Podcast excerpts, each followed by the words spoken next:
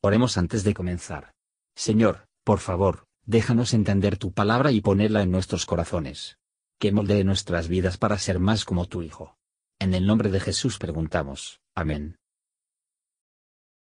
Capítulo 18. Y toda la congregación de los hijos de Israel se juntó en Silo, y asentaron allí el tabernáculo del testimonio, después que la tierra les fue sujeta. Mas habían quedado en los hijos de Israel siete tribus, a las cuales aún no habían repartido su posesión. Y Josué dijo a los hijos de Israel, ¿Hasta cuándo seréis negligentes para venir a poseer la tierra que os ha dado Jehová el Dios de vuestros padres? Señalad tres varones de cada tribu, para que yo los envíe, y que ellos se levanten, y recorran la tierra, y la describan conforme a sus heredades, y se tornen a mí, y la dividirán en siete partes, y Judá estará en su término al mediodía, y los de la casa de José estarán en el suyo al norte. Vosotros, pues, delinearéis la tierra en siete partes, y me traeréis la descripción aquí, y yo os echaré las suertes aquí delante de Jehová nuestro Dios.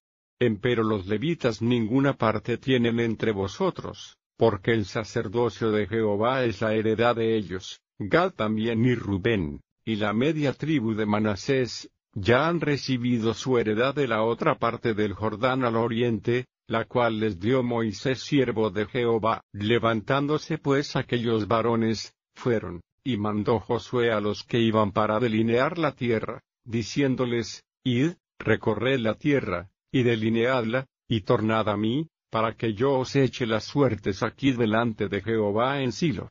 Fueron pues aquellos varones y pasearon la tierra, delineándola por ciudades en siete partes en un libro, y tornaron a Josué al campo en Silo.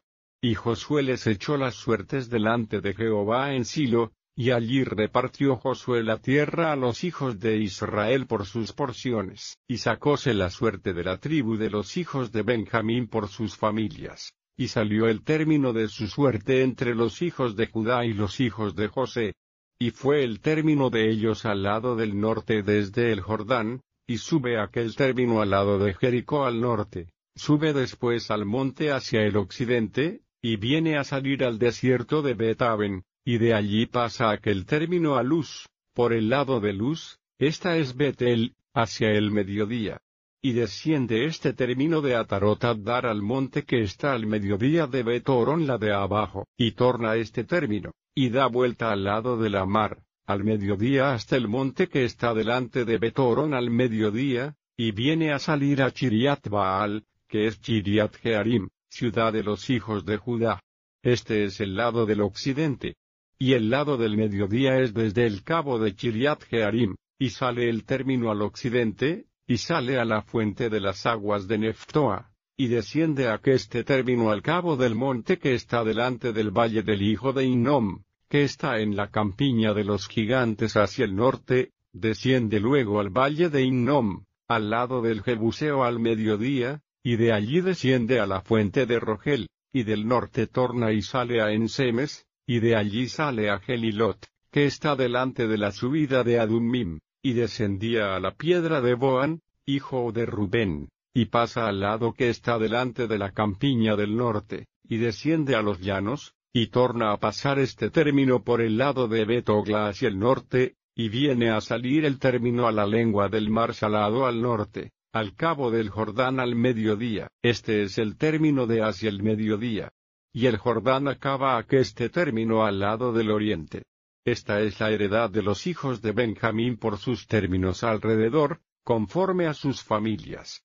Las ciudades de la tribu de los hijos de Benjamín, por sus familias, fueron Jericó, Betogla, y el valle de Casis, Betaraba, Samaraim, y Betel, y Abim, y Para, y Ofra, y Monai, Ofni, y Gaba, doce ciudades con sus aldeas, Gabaón, Rama, Beerot, y Mispa, Chefira, y Mosa, Recom, Irpeel y Tarala, y Sela, Elef, Jebus, que es Jerusalén, Gibeat, y Chiriat, catorce ciudades con sus aldeas. Esta es la heredad de los hijos de Benjamín, conforme a sus familias. Comentario de Matthew Henry Josué capítulo 18, verso 1.